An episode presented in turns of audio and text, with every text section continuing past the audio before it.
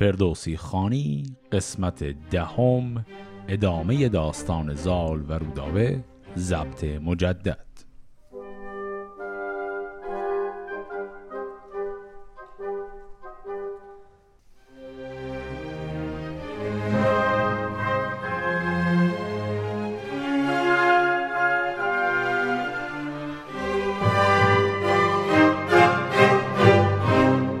قسمت قبل اونجایی تمام شد که زال و رودابه بالاخره تونستند برای اولین بار همدیگر رو ببینند و یک شب هم با هم خلوتی داشتند. دیدیم که در انتها این دو به هم قول دادند که بر سر پیمانشون برای وصلت با هم دیگه وفادار بمونن ولو اینکه والدین هر دو طرف با قضیه مخالف باشند. حالا ادامه داستان. چو خورشید تابان برآمد ز کوه برفتند گردان همه هم گروه بدیدند مر پهلوان را به گاه و آن جایگه برگرفتند راه. سپه بود فرستاد خواننده را که خواند بزرگان داننده را. چو دستور فرزانه با موبدان سرفراز گردان و فرخ ردان به شادی بر پهلوان آمدند. خردمند و روشن روان آمدند. زبان تیز بگشاد دستان سام. لبی پرز خنده دلی شادکام. نخواست آفرین بر جهاندار کرد که بخت چنان خفته بیدار کرد. چون این گفت که از داور داد و پاک دل ما پر از ترس و امید و باک. به بخشایش امید و ترس از گناه به فرمانها ژرف کردن نگاه. ستودن مرو را چنان چون توان شب و روز بودن به پیشش نوان. خداوند گردند خورشید و ماه روان را به نیکی نماینده راه. بدوی است گیهان خرم به پای همو داد و داور به هر دو سرای. بهار آرد و تیر ماه و خزان برارد پر از میوه دار و رزان. جوان داردش گاه با رنگ و بوی گهش پیر بینی دو جم کرده روی. ز فرمان و رایش کسی نگذرد پی مور بی او زمین نسپرد. بدانگه که لوح آفرید و قلم بزد بر همه بودنی ها رقم جهان را فضایش ز جفت آفرید که از یک فزونی نیامد پدید. یکی نیست جز داور کردگار که او را نه هم باز و نی جفت و یار. هر آنچه آفریده است جفت آمدند گشاده ز راه نهفت آمدند. ز چرخ برین اندر آمد سخن سراسر همین است گیتیز بن خب تا همینجا یه توقفی بکنیم ببینیم مثلا چی داره میشه. زال الان برگشته به کاخ خودش. گفت که یک افرادی رو فرستاد که بزرگان منطقه رو دعوت کنن بیان. همه بزرگان موبدان و سرداران و همه بزرگان رو آورد به دربار خودش و بعد شروع کرد براشون یه نطقی کردن. این نطق اون اولاش هنوز خیلی معلوم نیست اصلا چی می‌خواد بگه. یک ظرافت خیلی جالبی رو این آقای دستان یا همون زال داره به کار می‌بره. ایشون می‌خواد قضیه تصمیم خودش برای ازدواج با رودابره الان به بزرگان افشا کنه بگه و آرام آرام اینها رو هم به سمت خودش بکشونه که قبول کنن این وصلت انجام بشه. بعد برای این کار داره یه عالم مقدمه چینی می‌کنه. کل اول حرفاش شروع کرد ستاش خداوند رو کردن. گفت به نام خدا حرف رو آغاز می‌کنیم خدایی که هرچی ما داریم از اونه. فصول مختلف رو خدا آفریده جوانی و پیری همش دست خداه بخشایش همش دست خداه. ما برای گناهانمون بعد از خدا آمرزش بخوایم. خلاصه همه این حرفا رو زد. هیچ ستایش خدا کرد. بعد این ستایش خدا رو چسبون به اون چیزی که اصل قضیه است می‌خواد بگه. اونم این که گفت خداوند مقرر کرده که همه موجودات جفت داشته باشن تنها موجودی که جفت نداره خود خداست. خدا نیاز به جفت نداره ولی بقیه دارن. آدم ها نیاز به جفت دارن. و اینجا بود که گفت از یک فزونی نیامد پدید. یعنی وقتی شما تنها باشی تولید مثل نمی‌تونه بکنی اضافه نمیشه به جمعیتت. پس باید حتما جفت داشته باشی. پس ایشون حالا تازه می‌خواد دروازه بحث رو باز کنه درباره لزوم ازدواج. خب حالا ببینیم چجوری بحثش رو ادامه میده. زمانه به مردم شده راسته و از او ارج گیرد همه خواسته. اگر نیستی جفتی اندر جهان بماندی توانایی در نهان. و دیگر که بیمای دین خدای ندیدیم مرد جوان را به جای. به ویژه که باشد ز تخم بزرگ چو بی جفت باشد نماند سترگ. چه نیکوتر از پهلوان جوان که گردد ز فرزند روشن روان. چو هنگام رفتن فراز آیدش به فرزند نوروز باز آیدش. بگیتی بماند به فرزند نام که این پور زال است و آن پور سام.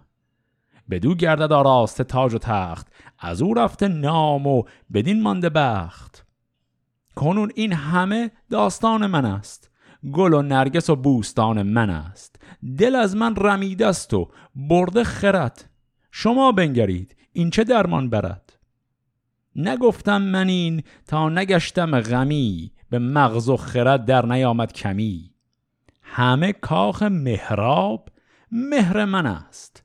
زمینش تو گردان سپهر من است. دلم گشت با دخت سیندخت رام. چه گویید؟ باشد بدین رام سام. شود تیز گویی منو چهر شاه جوانی گمانی برد گر گناه. چه مهتر چه کهتر چو شد جفت جوی. سوی دین و آین نهاده است روی. بدین در خردمند را جنگ نیست که هم راه دین است و هم ننگ نیست. چه گوید کنون موبد پیش بین؟ چرانند فرزانگان این؟ خب این شد کل صحبت های آقای زال. دیدیم اون مقدمه چینی رو که کرد رسون بحث به لزوم ازدواج همون هم یه ذره ادامه داد. گفت ازدواج اهمیتش به اینه که ازت یه فرزندی به جا بمونه. بالاخره شما میری میمیری. نام و نشانت از بین میره. به خصوص اگر آدم بزرگی باشی. اگر بزرگزاده و نجیب زاده باشی این اسمت خیلی مهمه. و مثال آورد گفت که مثلا همونطور که یک کسی هست بهش میگیم پور سام یعنی خودش یک کسی هم باشه بهش بگیم پور زال. یه بچه هم من داشته باشم. خلاصه با این صحبت ها این در باز کرد که من ازدواج می‌خوام بکنم. بعد گفت که خب من یه عشقی داشتم. این عشق تا حالا از همتون مخفی کرده بودم. الان می‌خوام بگم. و دیدین که گفت گفت کاخ مهراب مهره من است. من عاشق دختر مهرابم. و بعدش میگه که خب حالا چیکار کنیم؟ پدر من سام با این قضیه مشکلی داره به نظرتون؟ ادامه بعدش میده یه منوچهر شاکی میشه چه کار کنیم با اینها؟ و حالا از این بزرگان نصیحت و مشورت می‌خواد میگه چجوری این قضیه رو به این دو نفر یعنی شاه کشور و پدر خودم که جهان پهلوان کشور هست چجوری اینا به اونها بگیم؟ ببستند لب موبدان و ردان. سخن بسته شد بر لب بخردان. که زحاک مهراب را بود نیا دل شاه از ایشان پر از کیمیا. گشاده سخن کس نیارست گفت که نشنید کس نوش با زهر جفت. چون نشنید از ایشان سپه بود سخن بجوشید و رای نافگند بن. که دانم از این چون پژوهش کنید بدین رای بر من نکوهش کنید. ولیکن هر آن کو گزیند منش بباید شنیدش بسی سرزنش. مرا اگر بر این ره نمایش کنید وزن بند راه گشایش کنید. به جای شما آن کنم در نهان که با کهتران کس نکرد از مهان. همه موبدان پاسخ آراستند همه کام آرام او خواستند که ما مرتا را یک به یک بنده ایم. نه از بس شگفتی سرفگنده ایم. که بودست از این کمتر و بیشتر به زن پادشاه را نکاهد هنر. ابا آنکه مهراب از این پایه نیست. بزرگ است و گرد و سبک مایه نیست. همان است که از گوهر اجده هاست وگر چند بر تازیان پادشاه است. اگر شاه را بد نگردد گمان نباشد از اون ننگ بر دودمان. یکی نامه باید سوی پهلوان چونان چون تو دانی به روشن روان. تو را خود خرد زان ما بیشتر روان و گمانت به هندیشتر مگر کو یکی نام نزدیک شاه فرستد کند رای او را نگاه. منوچهر هم رای سام سوار نبردارد از ره بدین مای کار. خب چه اتفاق الان اینجا افتاد؟ اینا تو این گفتگو چی؟ بینشون رد و بدل شد. دیدیم که در ابتدا همه بزرگان اصلا انگار لال شده بودن. حرف نمی‌تونستن بزنن. هیچی نداشتن بگن. و اینجای داستان بود که اون چیزی که من در قسمت قبل گفتم رو افشا کردیم. در قسمت قبل دیدیم که وقتی زال دعوت مهراب رو رد کرد صرفا یک کلمه گفت که شماها بت پرستان هستید و برای ما عیب و ایراد داره اگر با شما بجوشیم اونجا من عرض کردم این بت پرست که داره میگه قضیهش چیه؟ اینجا الان خود داستان داره همین رو مفصل میگه. میگه مهراب از نوادگان زحاکه و به همین دلیل اصلا کل این دعوا و این تشنج به وجود اومده. بعد که اینها هیچ حرفی نزدن این بزرگان دربار خود آقای زال دوباره حرف رو کشید وسط و گفت که ببین من می‌دونم شماها الان از من شاکی هستید. می‌دونم الان همتون دارید تو دلتون منو سرزنش می‌کنید. ولی بیایید چاره جویی کنیم. بیایید راهی پیدا کنیم اینو درستش کنیم به جای که فقط سرزنش کنید. و بعد این بزرگان دربار شروع کردن یک راه حلی گذاشتن جلوش. اینا گفتند که ببین هیچ ایرادی نداره شما به عنوان شاه این منطقه یا شاهزاده این منطقه ازدواج کنیم. ما با اون تیکش مشکلی نداشتیم تا حالا. بعدم ادعا می‌کنن که خب شما جایگاه بزرگی داری. مهرابم از نظر جایگاه و درجه اجتماعی جایگاه بزرگی داره. مشکل ما با مهرابی نیست که مثلا اون شعنش از شما پایین تره نه اونم شاه منطقه کابله. خیلی هم اتفاقا از این جهت شایسته است. اینا گفتن مشکل همینه که از گوهر اجده هاست. ایشون نواده زهاکه گفتن اگر این تیکه گوهرش نمی بود از نظر درجه اجتماعی هیچ مسئله اصلا نداریم. حالا جوابی که دادن گفتن ببین تو خودت یعنی خود زال تو خودت عقل و درایتت خوبه. یه نامه بنویس. این نامه بره به سمت پدرت. پدرت رو راضی کن. اگر پدرت رو راضی باشه منوچهرم به حرف پدرت راضی میشه. به عبارتی تو نمی‌خواد نگران راضی شدن منوچهر شی. اونو بسپار به پدرت. تو الان تمرکز رو بذار بر اینکه پدر خودت رو راضی کنی. پس الان آقای زال می‌خواد طبق گفته همین بزرگان یه نام خطاب به پدر خودش بنویسه.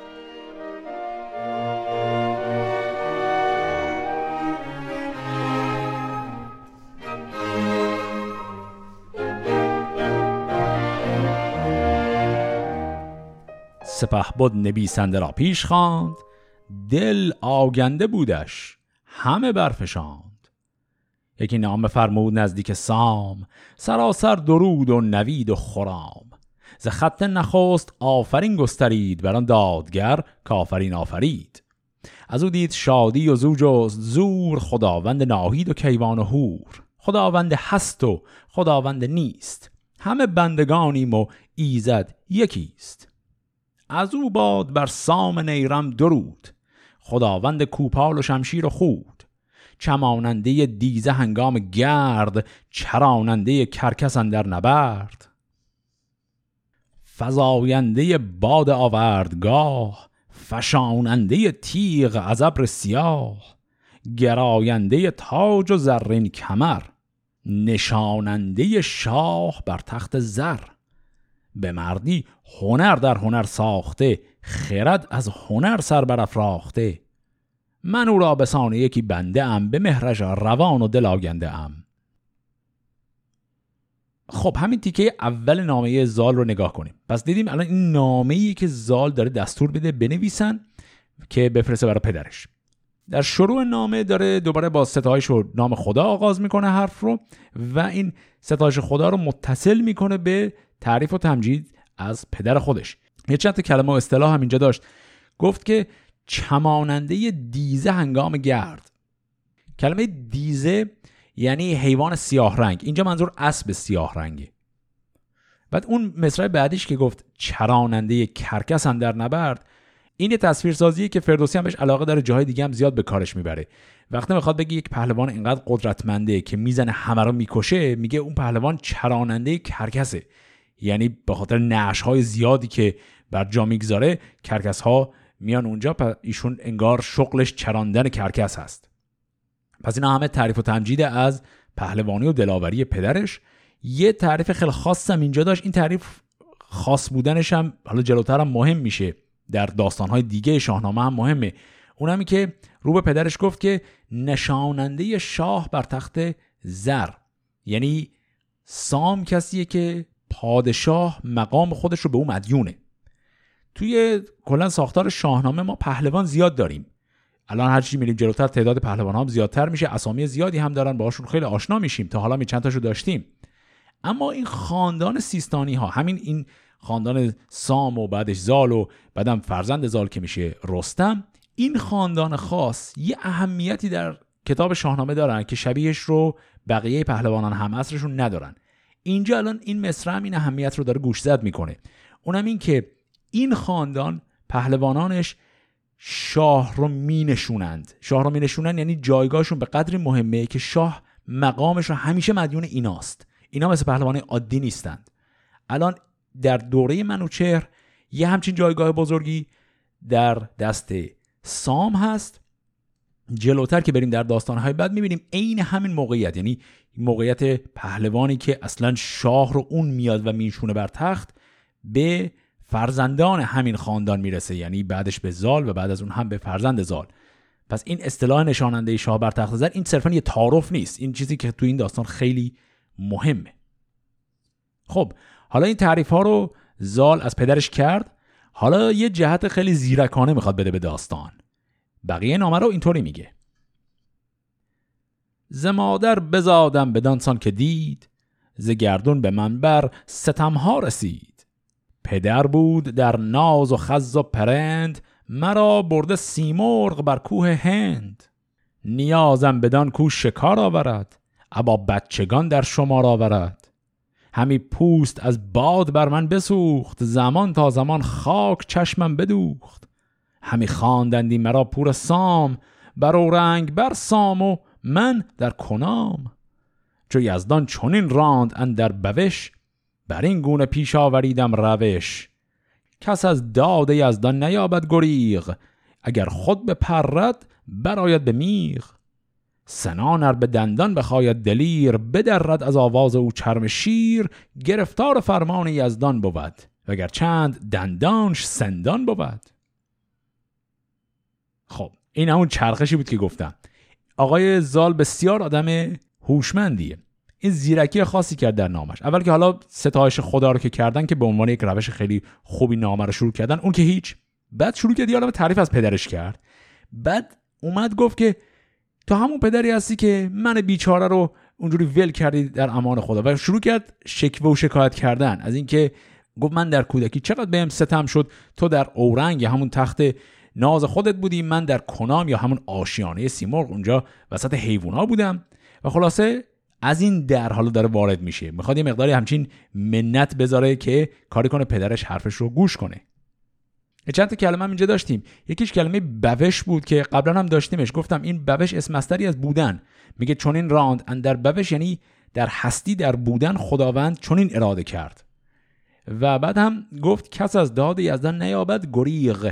گریغ شکل دیگر همون کلمه گریزه. یعنی هیچ کسی از اراده خدا نمی‌تونه فرار کنه. حالا این حرفا رو که زد الان تازه درخواست خودش رو می‌خواد بگه. به این شکل. یکی کار پیش آمدم دل شکن که نتوان ستودنش بر انجمن. پدر گر دلیر است و نر هاست اگر بشنود راز کهتر رواست. من از دخت مهراب گریان شدم. چو بر آتش تیز بریان شدم. ستاره شب تیر یار من است. من آنم که دریا کنار من است. به رنجی رسیدستم از خیشتن که بر من بگرید همی انجمن. اگرچه دلم دید چندین ستم نخواهم زدن جز به فرمانت دم. چه فرماید اکنون جهان پهلوان؟ گشایم از این رنج و سختی روان.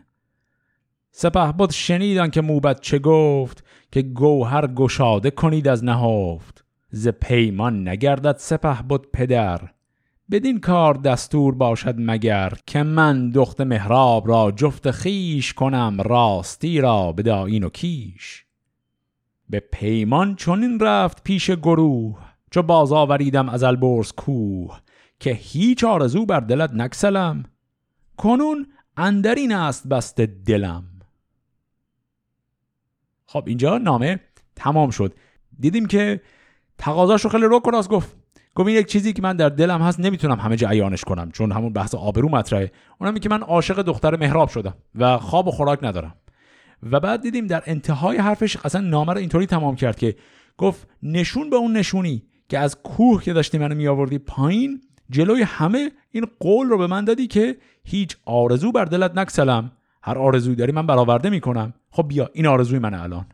حالا با این شکل به اصطلاح می‌خواد پدر خودش رو تو رو درواسی گیر بندازه. سواری به کردار آزرگوش اسب ز کاول سوی سام شد بر سه اسب. بفرمود و گفت ار بماند یکی نباید تو را دم زدن اندکی. به دیگر پلنگ اندر آی و برو. بدین سان همی تاز تا پیش گف خب اینجا هم چند تا کلمه داشت بگم.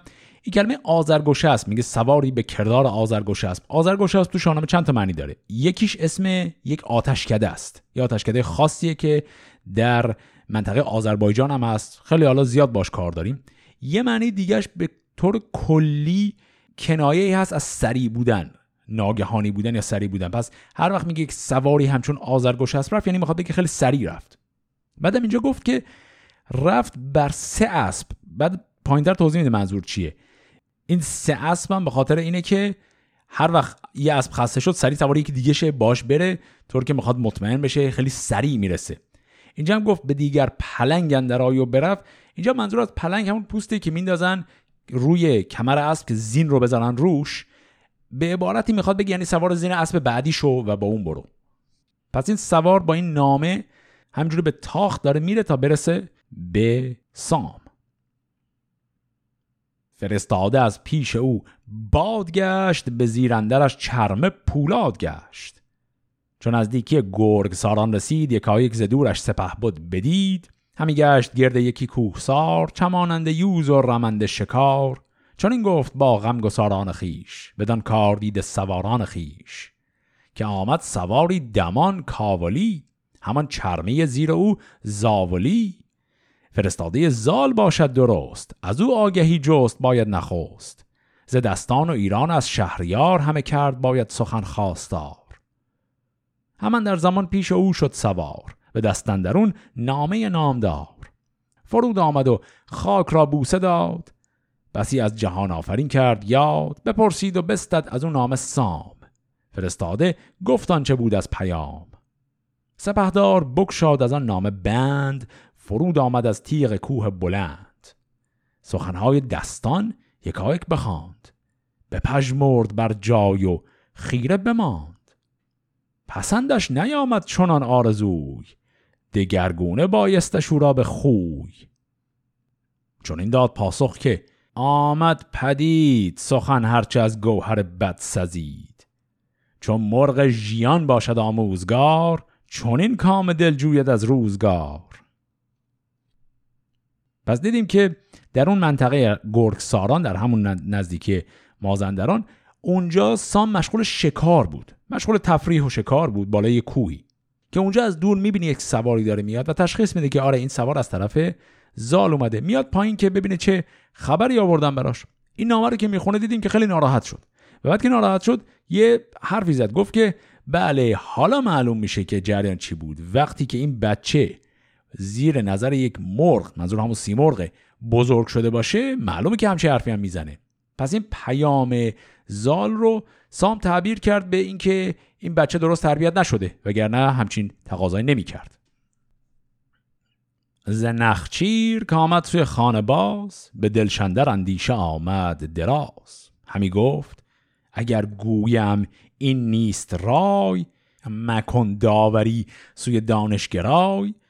دل شهریاران سر انجمن شوم خام گفتار و پیمان شکن. و اگر گویم آری و کامت رواست بپرداز دل را بدانچت هواست. از این مرغ پرورده وان دیوزاد چگونه براید چگویی نژاد؟ سرش گشت از اندیشه دل گران بخفت و براسوده گشتن دران سخن هرچه بر بند دشخارتر دلش خسته تر زان و تن زارتر. گشاده تران باشدن در نهان که فرمان دهد کردگار جهان. چو برخواست از خواب با موبدان یکی انجمن کرد و با بخردان. گشاد این سخن بر ستاره شمر که فرجام این بر چه یابد گذر؟ دو گوهر چون آب و چون آتش به هم برامیختن باشد از بن ستم؟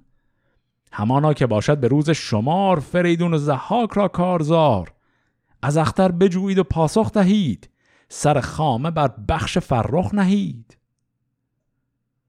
خب اینا چی داشت می‌گفت اینجا؟ حرف آقای سام و در حقیقت اونجایی که توش گیر کرده اینه که میگه خب اگر من بهش بگم نه این چه تقاضای غلطیه و اصلا من موافق نیستم باهاش. میگه خب من جلوی پادشاه و جلوی اون همه آدم وقتی این بچه را از کوه آوردیم قول دادم که دلشو نمیشکنم. بعد الان من بدقول میشم. پس این یه بره از اون طرف میگه اگه بپذیرم و بگم باشه که خب خدا می‌دونه چه بلای قرار سر ما بیاد چه نسلی از این می‌خواد به وجود بیاد. این بیتش رو هم دقت کنید که گفت این مرغ پرورده و آن دیوزاد. دیوزاد میشه دختر مهراب مرغ پرورده هم میشه پسر خودش. میگه یکیشون این شکلی یکیشون اون شکلی. خدا می‌دونه نژاد بچه اینا اصلا چی قراره بشه. و دیدیم که انقدر در قصه این قضیه بود نمی‌دونست چه کار کنه. رفت و اصلا تنش بیحال شده بود از شدت افسردگی و قصه و اونجا خوابش برد میخوابه. میخوابه صبح که پامیشه موبدان رو میاره و ستاره شمرها رو میاره میگه برید فال این قضیه رو ببینید تالش رو ببینید که این قضیه انگار برامیختن آتش و آبه و اصلا به نظر کار معقولی نمیاد. یه مصر هم اینجا داشتیم که خطاب به طالبینان گفت سر خامه بر بخش فرخ نهید. کلمه خامه یعنی همون قلم که می‌خوام بنویسن اینجا بخش هم منظور همون باز تقدیر و قسمته. میگه یعنی برید تقدیر درست این قضیه رو در بیارید ببینیم چیه.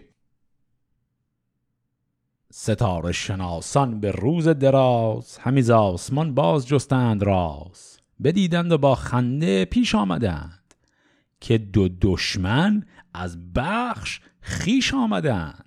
به سام نریمان ستاره شمر چنین گفت که ای گرد زرین کمر تو را مژده از دخت مهراب و زال که گردند هر دو دو فرخ همال از این دو هنرمند پیلی ژیان بیاید ببندد به مردی میان. جهانی به پاینده آرد به تیغ نهد تخت شاه از بر پشت میغ. ببرد پی بدسگالان ز خاک به روی زمین بر نماند مقاک نه سگسار ماند نه مازندران زمین را بشوید به گرز گران. به خواب اندر آرد سر دردمند ببندد در جنگ و راه گزند. بدو باشد ایرانیان را امید از او پهلوان را خرام و نوید. پی باره ای کوچماند به جنگ بمالد بر او روی جنگی پلنگ. خنک پادشاهی که هنگام اوی زمانه به شاهی برد نام اوی. چو بشنید گفتار اخترشناس بخندید و پذرفت از ایشان سپاس. ببخشید چون بیکران زر و سیم چون آرامش آمد به هنگام بیم. فرستاده زال را پیش خواند زهر گونه با او سخنها براند. بگفتش که با او به چربی بگوی که این آرزو را نبود هیچ روی. ولیکن چو پیمان چنین بود نخواست بهانه نشاید به بیداد جست. من اینک به شبگیر از این رزمگاه سوی شهر ایران گذارم سپاه. فرستاده را داد چندی درم بدو گفت خیره مزن هیچ دم. ببستند از آن گرگ ساران هزار پیاده به خاری کشیدند زار. دو بهره چون از تیر شب درگذشت خروش سواران برآمد ز دشت. همان ناله کوس با کرنای برآمد ز دهلیز پرده سرای. سپه بود سوی شهر ایران کشید سپه را به نزد دلیران کشید. فرستاده آمد دمان سوی زال ابا بخت پیروز و فرخنده فال. گرفت آفرین زال بر کردگار بر آن بخشش و شادمان روزگار. درم داد و دینار درویش را نوازنده شد مردم خیش را. پس اینجا دیدیم پیغام سام رسید به پسرش زال و این پیغام هم یه حالت دو پهلویی بود. اول رد کرد گفت که نخیر این خیلی تقاضای غلطیه ولی بعد ادامه داد که خب حالا چون من به تو قول داده بودم حالا کارش می‌کنیم. و بعد هم گفت که من خودم الان دارم لشکر رو جمع می‌کنم از این منطقه گرگساران و مازندران بیام به سمت ایران تا صحبت کنیم در این زمینه. و دیدیم که پیش از اینکه حالا خود سام برسه این نامرسانش رسید و این پیغام رو به زال داد. زالم خیلی خوشحال شد. اینجا هم یک کلمه درویش داشتیم. گفت درم داد و دینار درویش را. من مطمئن نیستم. احتمالا قبلا هم توضیح دادم. بعدا هم خیلی زیاد داریمش. کلمه درویش در شاهنامه هیچ ربطی به مثلا عرفان و عرفا و اینها نداره. درویش یعنی آدم فقیر. میگه درم به درویش داد یعنی به فقرا کمک کرد. به میمنت این خبر خوشی که بهش رسیده بود یک صدقه به فقرا داد. خب حالا این میشه طرف زال و سام. اما حالا طرف اونوری چی؟ یعنی طرف روداوه و پدر و مادرش. اونا چه جوری خبردار میشن؟ بریم و ببینیم.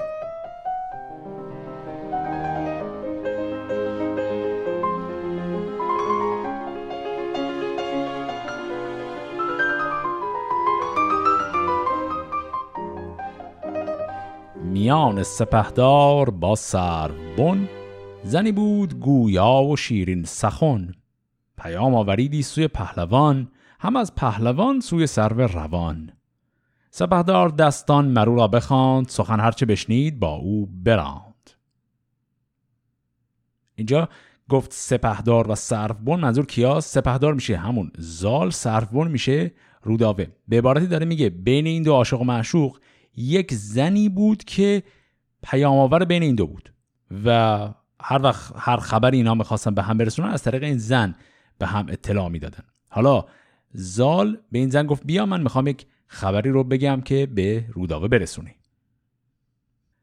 بدو گفت نزدیک روداوه شو بگویش که ای نیک دل ماه نو سخن چون ز تنگی به سختی رسید فراخیش را زود بینی کلید. فرستاده باز آمد از پیش سام ابا شادمانی و فرخ پیام. بسی گفت و جوشید و زد داستان. سرانجام هم گشت هم داستان. سبک پاسخ نامه زن را سپرد. زن از پیش او بازگشت و ببرد. به نزدیک روداوه آمد شو باد بدین شادمانی ورا مژده داد. پریروی بر زن درم برفشاند به کرسی زرپیکرش برنشاند. یکی شار سربند پیش آورید شده تار و پود اندرو ناپدید همه پیکرش سرخ یاقوت و زر. شده زر همه ناپدید از گوهر. یکی جفت پرمای انگشتری فروزنده چون بر فلک مشتری. فرستاد نزدیک دستان سام بسیداد با آن درود و پیام.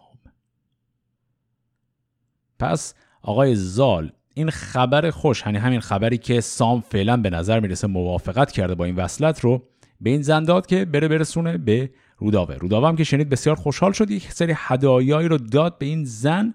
یک تعداد هدایا برای خود این زن به عنوان مجدگانی این خبر خوش و یه چیزایی رو هم به عنوان مجدگانی می‌خواد بفرسته به دست خود زال برسه. اینجا کلمه هم داشتیم گفت یکی شار سربند.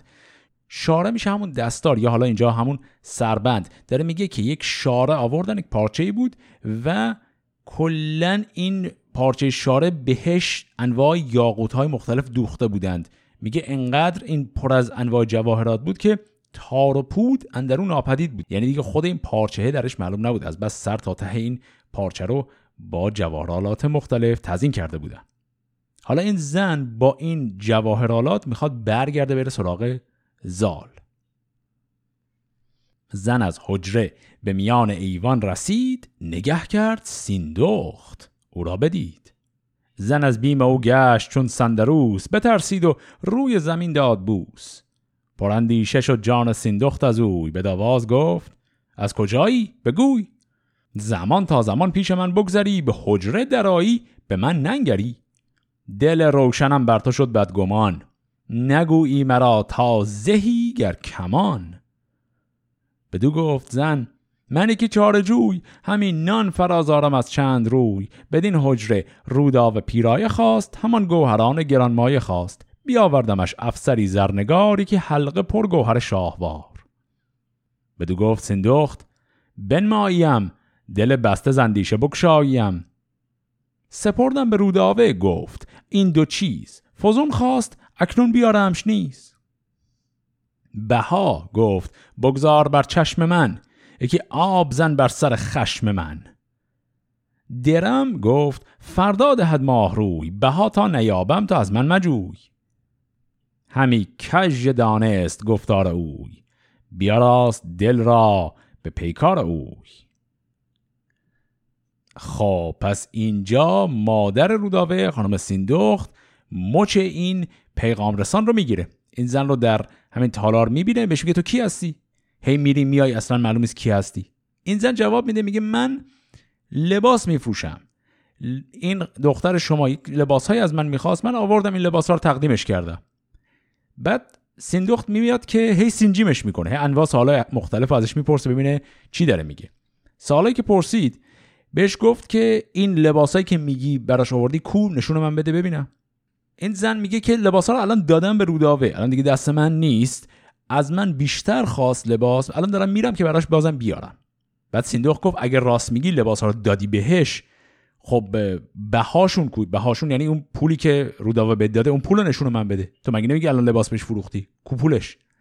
و این زن جواب میده که روداوه گفته پولشو فردا میده. بذار فردا که گرفتم نشونت میدم. اینجاست که سیندخت از همون مشکوک بودن عادیش هم فراتر میره. دیگه کامل شک کرده که این زن یه کاسه زیر نیم کاسشه یک بیتی هم اینجا داشتیم که گفت خطاب به این زن گفت نگویی مرا تا زهی گر کمان. می‌دونیم که خب زه و کمان این دو به هم پیوسته هستن. اصطلاح احتمال اصطلاح آمیانه شاید بوده. شاید هم اصطلاحی که حالا فردوسی ساخته خیلی معلوم نیست. اما منظور از این اصطلاح اینه که می‌خواد بگه تو کدوم وری هستی؟ حالا ببینیم سیندخت چه کار می‌خواد بکنه. بیامد به جستش برا آستی همی جست از او کجی و کاستی. چنان جامعه های گران دید هم از دست روداوه پیرای دید براشفت و گیسوی او را به دست گرفت و به روی اندر آورد پست. در کاخ برخیشتن بر ببست از اندیشگان شد به کردار مست. بفرمود تا دخترش رفت پیش. همی دست برزد به رخسار خیش دو گل را به دو نرگس خوابدار همی شست تا شد گلان آبدار. به روداوه گفت ای سرفراز ماه گزین کردی از ناز برگاه چاه. چه ماند از نکو داشتن در جهان که ننمودمت آشکار و نهان؟ ستمگر چرا گشتی ای ماه روی همه رازها پیش مادر بگوی که این زن ز پیش که همی به نزدت ز بهر چه پاید همی؟ سخن بر چه سان است و این مرد کیست که زیبای سربند و انگشتری است ز گنج بزرگ افسر تازیان به ما ماند بسیار سود و زیان بدین نام بد داد خواهی به باد چون من زاده ام دخت هرگز که زاد. خب پس اینجا سیندوق کامل می‌دونه که یه جریانی هست و خیلی هم واضحه براش که خب به عنوان یه مادر یک دختر جوان حد می‌زنه قضیه عشق عاشقی در میونه و سیندوخت میاد روداوه رو به اتاق خودش میاره و میگه که قبلش گفت که سیندوخت حسابی گریه کرده. این توصیف گریه کردنش رو هم با یک بیتی گفت. نگاه کنیم گفت که دو گل را به دو نرگس خوابدار همی شست تا شد گلان آبدار. نرگس خوابدار میشه یعنی همون چشم ها دو گل یعنی دو تا گونه. یعنی این گونه ها رو با اشک شست. به عبارت یعنی یه عالمه گره کرد. بعد خطاب به روداوه گفت که خب من به عنوان مادر چی در حق تو کم گذاشتم که داری اینجوری آبروی ما رو می‌بری؟ و خیلی هم واضح گفت گفت این مردی که این هدایا رو داره براش می‌بری کیه؟ و دقت کنیم اینجا یک کلمه هم داشت گفت که این مرد کیست که زیبای سربند و انگشتری است؟ کلمه زیبا اینجا به معنای زیبنده هست. میگه یعنی اون فردی که زیبنده این انگشتری و سربند همین هدایایی هست که داری میدی اون مرد کیه؟ حالا ببینیم روداوه چه جوابی میده. زمین دید روداوه و پشت پای فرو ماند از شرم مادر به جای. فرو ریخت از دیدگان آب مهر به خون دو نرگس بیاراست چهر. به مادر چنین گفت که پر خرد همی مهر جان مرا بشکرد. مرا مام فرخ نزادی ز بن نرفتی ز من نیک گر بد سخن. سپهدار دستان به کاول بماند چون این مهر اویم بر آتش نشاند. چنان تنگ شد بر دلم بر جهان که گریان شدم ز آشکار و نهان. نخواهم بودن زنده بیروی اوی جهانم نیرزد به یک موی اوی. بدان کو مرا دید و با من نشست به پیمان گرفتیم دستان به دست. فرستاده شد نزد سام بزرگ فرستاد پاسخ به زال سترگ. زمانی بپیچید و دستور بود سخنهای بایسته گفت و شنود. فرستاده را داد بسیار چیز شنیدم همه پاسخ نامه نیز. به دست همین زن که کندیش موی زدی بر زمین و کشیدی به روی. فرستاده آرنده نامه بود. مرا پاسخ نامه آن جامه بود. فرو ماند سیندخت از آن گفت اوی. پسند آمدش زال را جفت اوی. چون این داد پاسخ که این خورد نیست چو دستان ز پرمایگان گرد نیست. بزرگ است و پور جهان پهلوان همش نام و هم رای روشن روان. هنرها همه هست و آهو یکی که گردد هنر پیش او اندکی. شود شاه گیتی از این خشمناک ز کاول برارد به خورشید خاک. نخواهد که از تخم ما بر زمین کسی پای خار اندر آرد به زین. رها کرد زن را و بنواختش چنان کرد پیدا که نشناختش. چنان دید دخترش را در نهان کجا نشنود پند کس در جهان. بیامد به تیمار و تنها بخفت همی پوست بر تنش گفتی بکفت.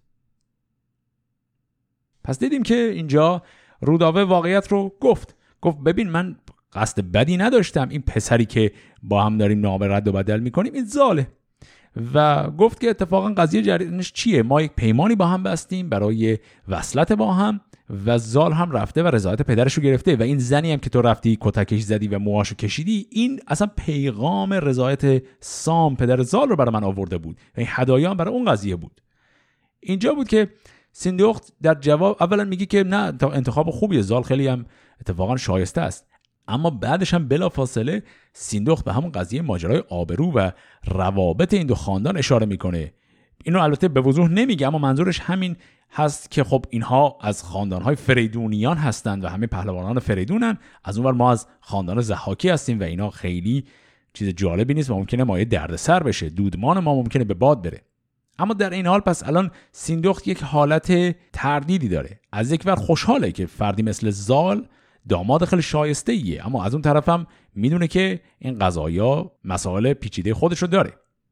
دیدیم در نهایت هم که اون زنی رو هم که نام رسانیده بود گفت که رها کرد زن را و بنواختش. یه دلجویی ازش کرد و احتمالا هدایایی هم بهش داد و پس بنابراین اون زن هم برگشت سر خونه زندگی خودش. در نهایت خود سیندخت هم الان گفت که رفت بخوابه و انگار پوست بر تنش گفتی بکفت. بسیار الان در التهاب و تشویش و نگرانیه. حالا ببینیم پدر روداوه چجوری در جریان قرار می‌گیره.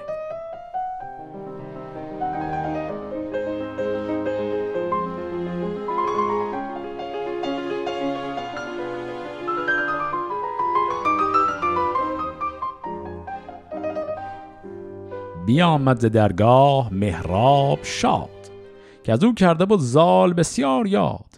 گران مایه سیندخت را خفته دید. رخش پژمریده دل آشفته دید. بپرسید و گفتش چه بودت؟ بگوی. چرا پژمریدت چو گلبرگ روی؟ چون این داد پاسخ به مهراب باز که اندیشن در دلم شد دراز.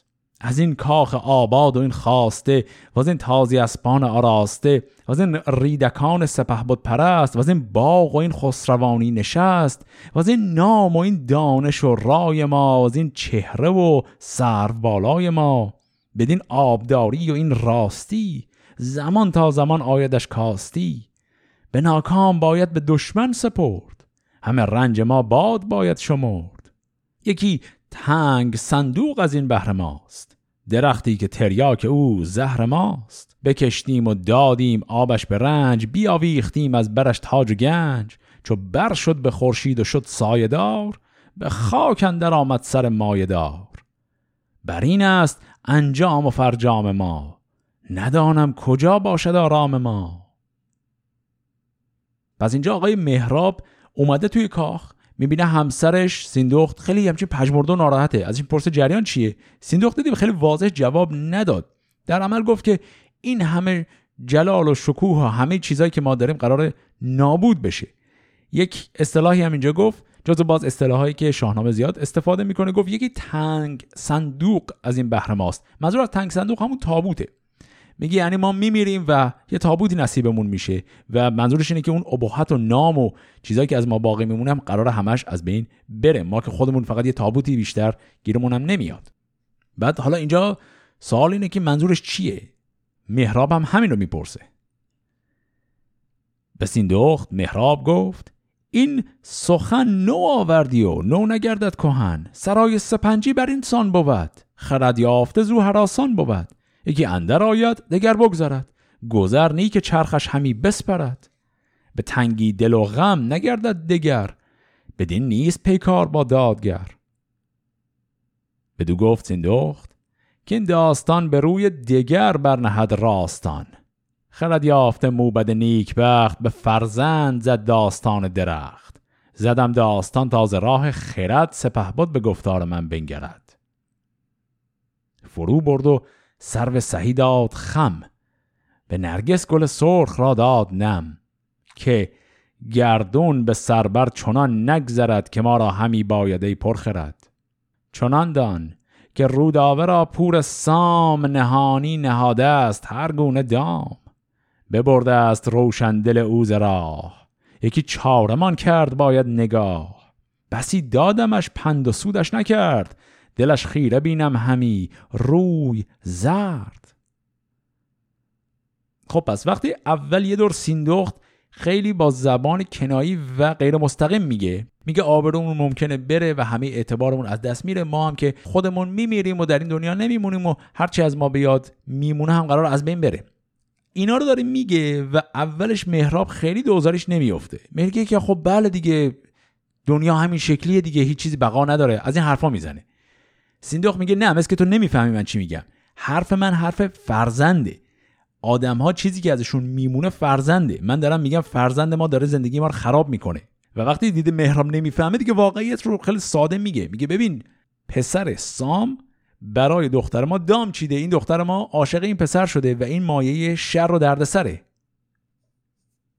چو بشنید مهراب بر پای جست نهاد از بر دست شمشیر دست. تنش گشت لرزان و رخ لاش ورد. پر از خون جگر لب پر از باد سرد.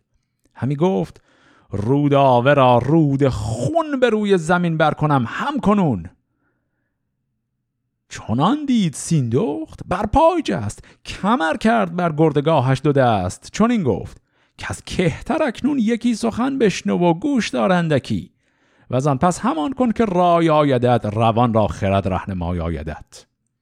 بپیچید و انداخت او را به دست. خروشی برآورد چون پیل ماست مرا گفت چون دختر آمد پدید به بایستشن در زمان سر برید. نکشتم بگشتم ز نیا. کنون ساخت بر من چون این کیمیا. پسر کوز راه پدر بگذرد دلیرش ز پشت پدر نشمرد. یکی داستان زد بر این بر پلنگ بدانگه که در جنگ شد تیز چنگ. مرا کارزار است گفت آرزوی. پدرم از نیا خود همین داشت خوی. نشان پدر باید در پسر روا باشه در کم ترارت هنر. همم بیم جان است و هم جای ننگ.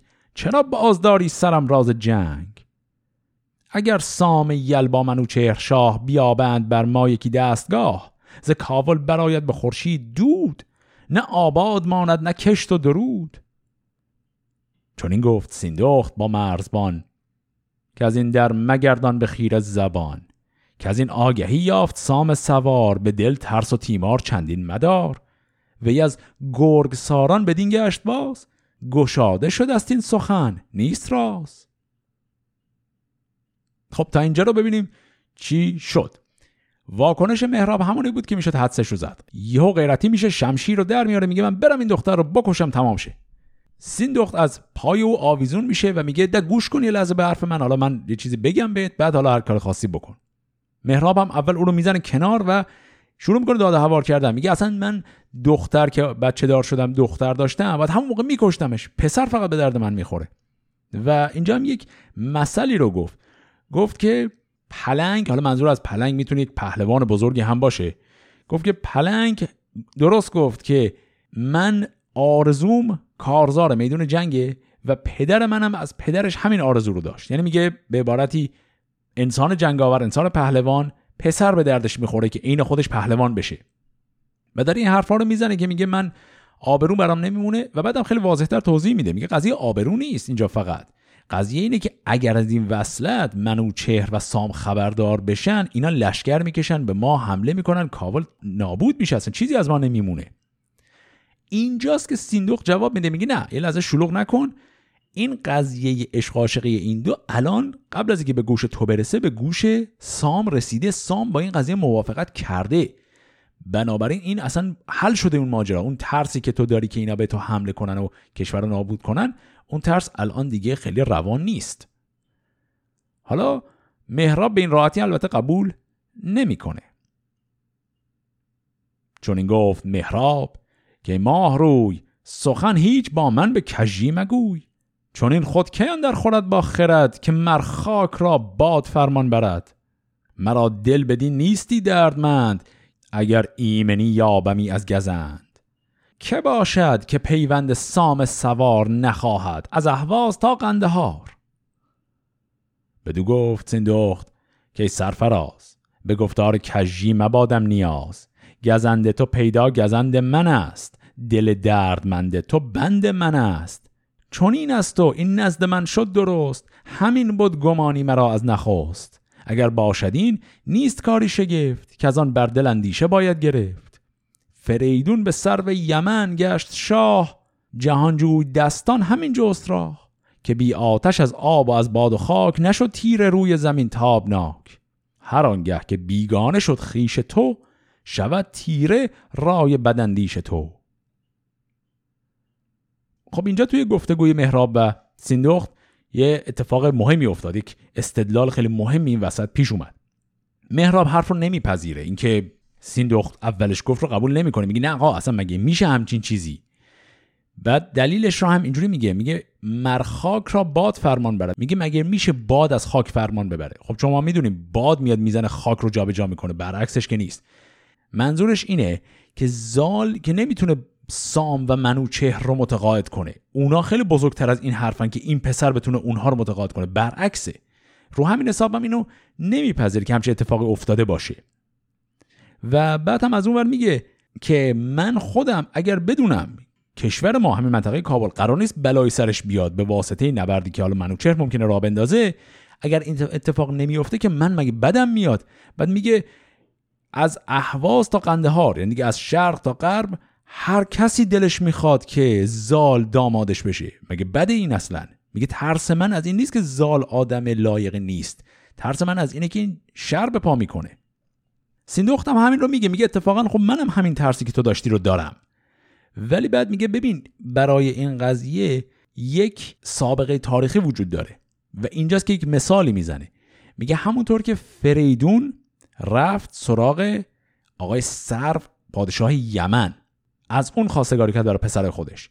میگه یعنی فریدونی که با زحاک که یک تازی بود یک عرب بود جنگ داشت بعدش رفت و دختر از یک تازی گرفت. میگه اگر فریدون همچین کاری کرد و با کسی که غریبه بود و حتی میشه گفت به نوعی می‌تونست دشمن هم باشه وصلتی کرد خب چرا این اتفاق الان نیفته؟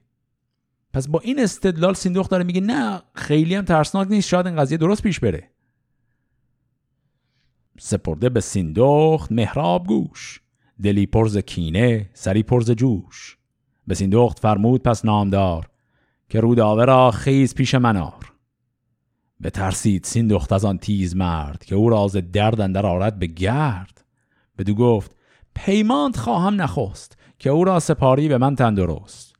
و زان چون بهشت برین گلستان نگردد توهی روی کاولستان.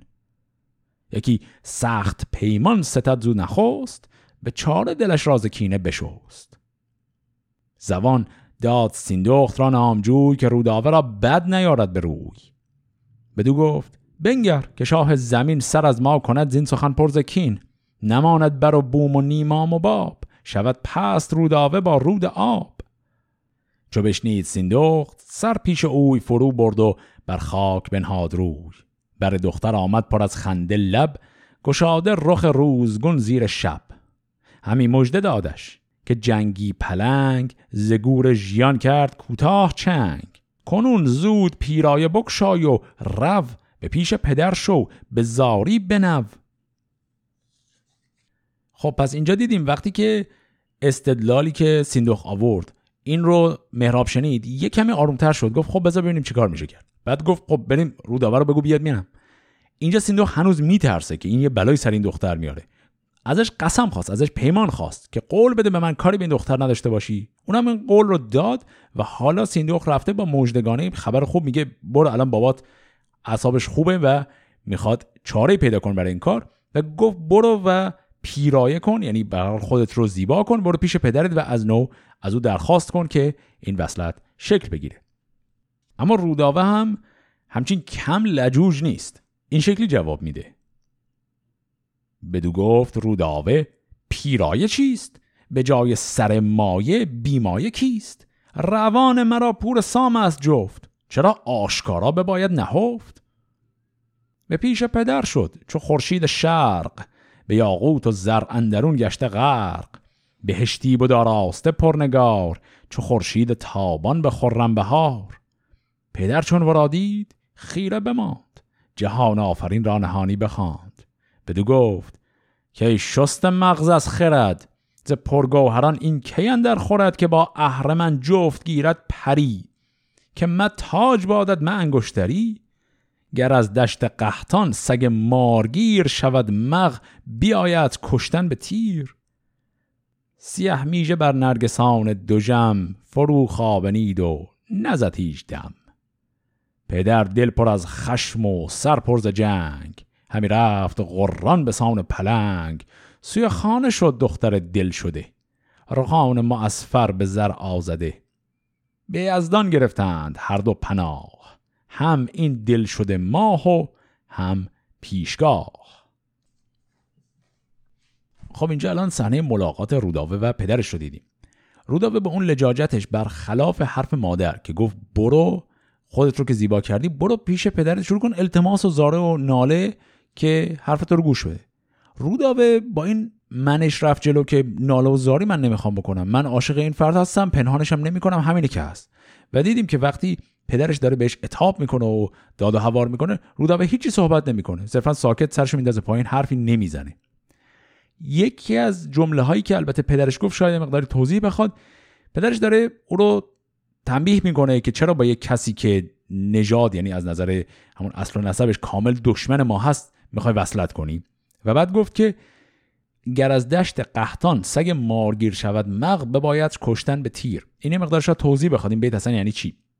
اصطلاح دشت قحطان یکی دیگر از کلماتی که در شاهنامه به معنی سرزمین اعراب هست.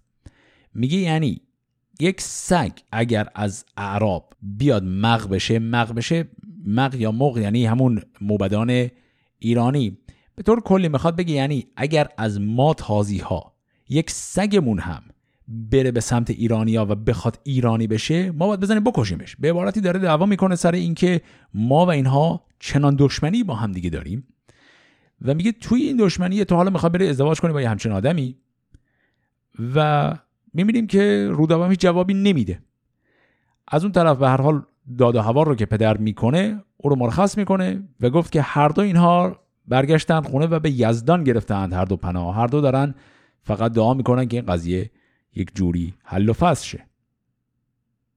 خب حالا تا حالا از دو بعد این قضیه آگاه شدیم. یکی این وری که سام از ماجرای عاشقی پسرش خبردار شد. یکی دیگه مهراب از دخترش. حالا اما می‌خوایم بریم به سمت منوچهر. شاه مملکت ببینیم او که خبردار میشه از این ماجرا.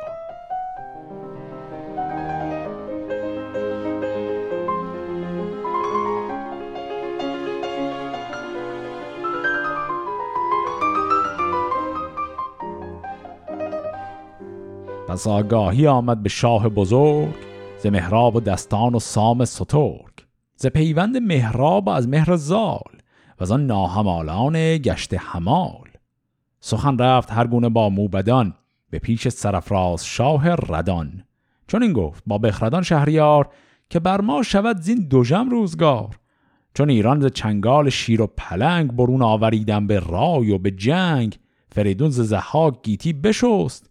بترسم که آید از آن تخم رست. همال سرفگنده گردد همال چون از دخت مهراب از پور سام براید یکی تیغ تیز از نیام به یک سونه از گوهر ما بود چو تریاک با زهر هم تاب بود.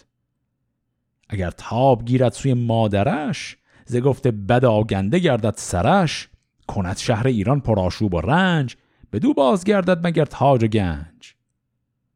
همه موبدان آفرین خواندند ورا خسرو پاکدین خواندند. بگفتند که از ما تو داناتری به بایست ها بر تواناتری. همان کن کجا با خرد در خورد. دل اجده ها را خرد بشکرد. پس اینجا داستان خیلی واضح به ما میگه که آوازه این عشق عاشقی بین پسر مهراب و پسر سام به گوش منوچهر هم رسید. منوچهر هم اینجا نگرانیش رو گفت. گفت جد من فریدون که ریشه این خاندان زهاک رو خوشکوند از اینجا. حالا ما بریم جهان پهلوان ما ازدواج کنه فرزندش. با نواده اینها و اگر فردا این بچه به سمت مادرش گرایش پیدا کرد تمام اون چیزی که ما رشته بودیم پنبه میشه و از دست میره و کلا دوباره پادشاهی ممکن اصلا برگرده به سمت همین زهاکیان و از این قضیه خب خیلی نگرانه. دیدیم که تمام درباریان هم آفرین گفتن بر و گفتن بله اتفاقا شما عقلت بهتر می‌رسه هر کاری که شما میگی همون کار رو بکنیم. حالا منوچهر می‌خواد تصمیمی بگیره. بفرمود تا نوزرش رفت پیش ابا ویژگان و بزرگان خیش. نوزر هم خاطرمون هست پسر منوچهره بدو گفت رو پیش سام سوار بپرسش که چون آمد از کارزار. چو دیدی بگویش که از این سوی رای ز نزدیک ما کن سوی خانه رای. همه نامداران پذیره شدند ابازند پیل و تبیره شدند. رسیدند پس پیش سام سوار بزرگان ابا نوزر نامدار. پیام پدر شاه نوزر بداد. به دیدار او سام یل گشت شاد. چون این داد پاسخ که فرمان کنم ز دیدار او رامش جان کنم. نهادند خان و گرفتند جام نخواست از منوچهر بردند نام. به شادی برآمد شب دیریاز. چو خورشید رخشنده بگشاد راز خروش تبیر برآمد ز در. حیون تگاور برآورد پر. سوی بارگاه منوچهر شاه به فرمان او برگرفتند راه. منوچهر چون یافت زو آگهی بیا راست دیهیم شاهنشهی ز ساری و آمل برآمد خروش چو دریای جوشان برآورد جوش. ببستند آین و زوپین وران برفتند با خشت های گران. سپاهی که از کوه تا کوه مرد سپر در سپر بافته سرخ و زرد. ابا کوس و بانای روین و سنج ابا تازی اسپان و پیلان و گنج. از این گونه لشکر پذیره شدند همه با درف شد تبیره شدند. چون آمد به نزدیک آن بارگاه پیاده شد و راه بکشاد شاه. چو شاه جهاندار بنمود روی زمین را ببوسید و شد پیش اوی. منوچهر برخاست از تخت آج زیاقوت رخشنده بر سرش. تاج. بر خیش بر تخت بنشاختش چون چون سزا بود بنواختش. و از آن گرگ ساران جنگاوران و از آن نر دیوان مازندران بپرسید و بسیار تیمار خرد سپه بود سخن یک به یک یاد کرد. کنوش شاه و جاوید مان ز جان تو کوته بد بدگمان. خب تا اینجا یه مروری بکنیم. چی شد اصلا؟ وقتی که منوچهر خب می‌بینه که این جریان ممکنه شکل بگیره سیاستی که به کار می‌بره اینه که به سام بگه پاشو بیا اینجا. می‌خواد احوال سام رو حضورا و شخصا بپرسه. به نوزر پیغام داد که برو سام رو دعوت کن بیاد. نوزر هم رفت. اینا یک شب با نوزر نشستند به حالت مهمانی و بعد فرداش همه لشکر اون اسبها رو جمع کردن رفتند به سمت همین منطقه تبرستان که پایتخت منوچهر. از اون ور هم دیدیم منوچهر هم با یک لشکر خیلی تر و تمیزی اومد به استقبال اینها. یک دو کلمه هم اینجا داشتیم که اینا معمولا در توصیف لشکرها و اینا زیاد گفته میشه. مثلا یکیش تبیره هست. حد می‌زنم قبلا هم گفتمش حالا اگر نگفتم الان میگم. تبیره یه نوع تبل بزرگ جنگیه. در شاهنامه خیلی زیاد به کار میره به خصوص وقتی می‌خواد درباره عظمت یک لشکر بگه معمولا کلمات مثل تبیره هم زیاد میاد. و اون طرف هم کلمه خشت رو داشتیم. خشت هم باز یک نوع اسلحه هست یک جور نیزه کوچک هست.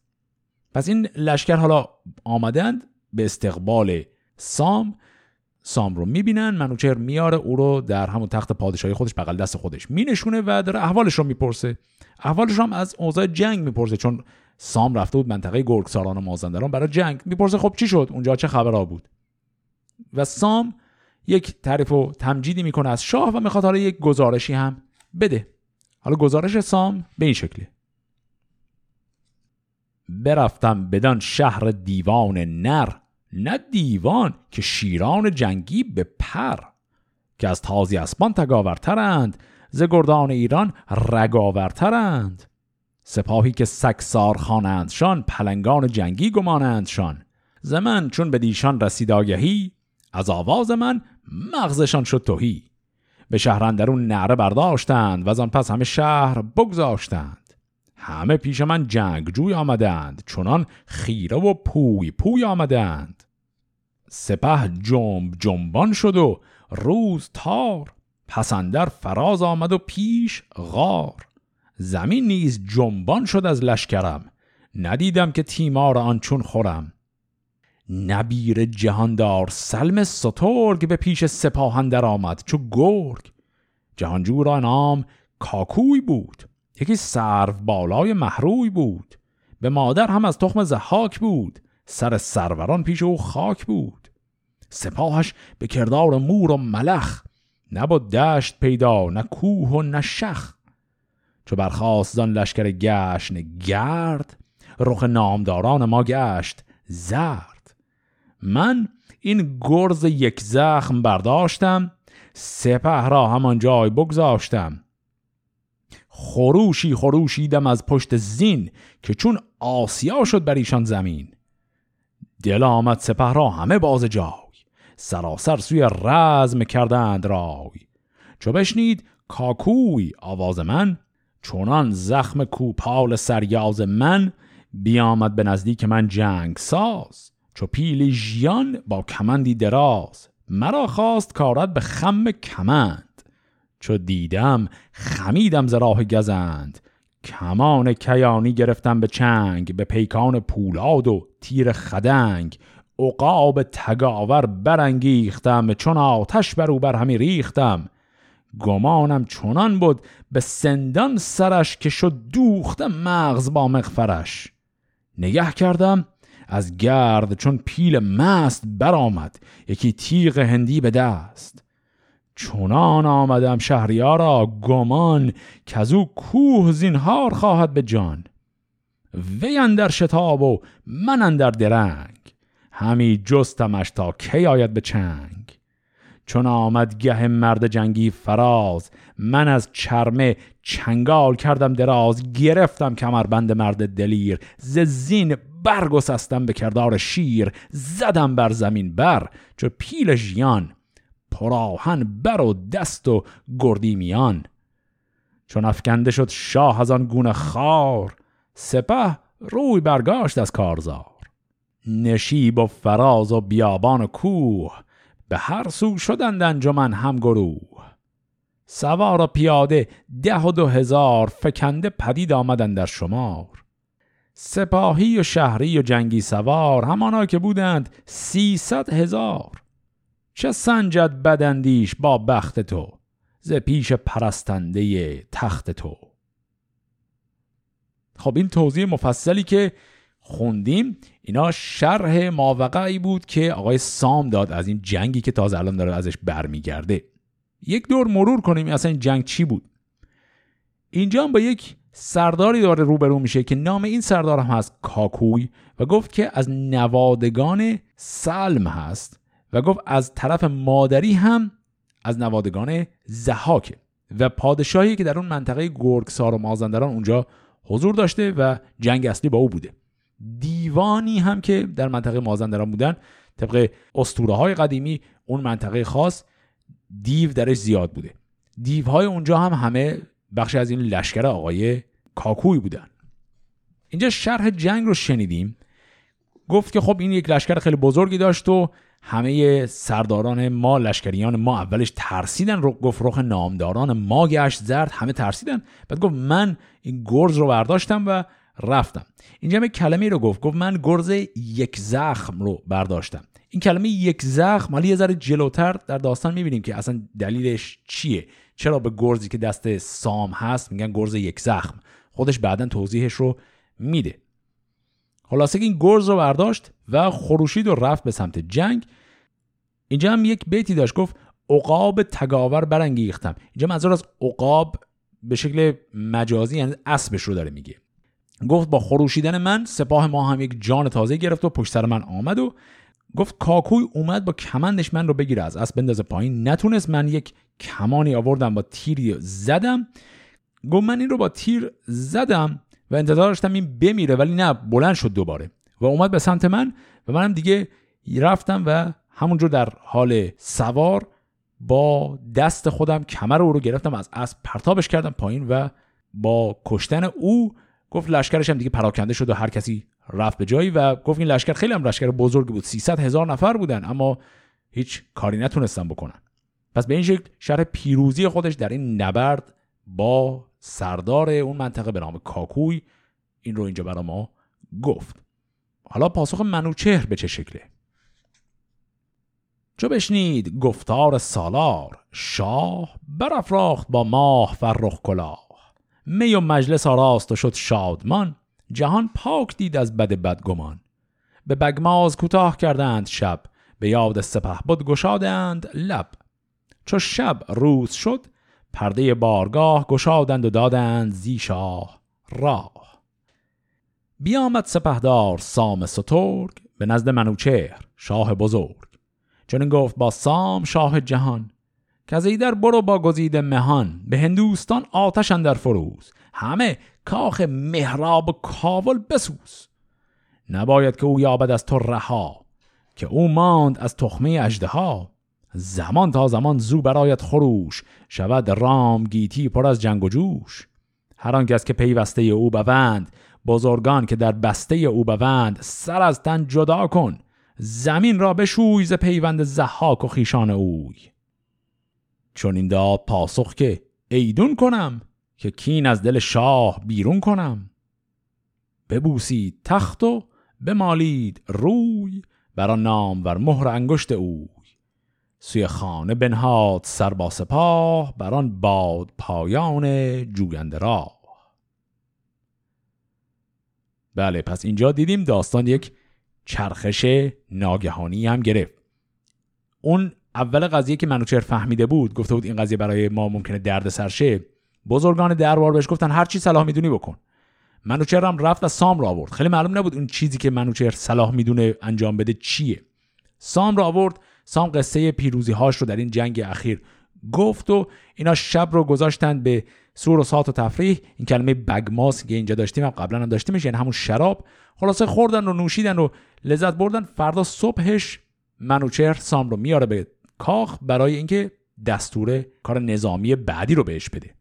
و این دستور اینه که همونطور که رفتی و منطقه مازندران سپاه اونها رو شکست دادی حالا برو و کاول رو هم از وجود زحاکیان پاک کن.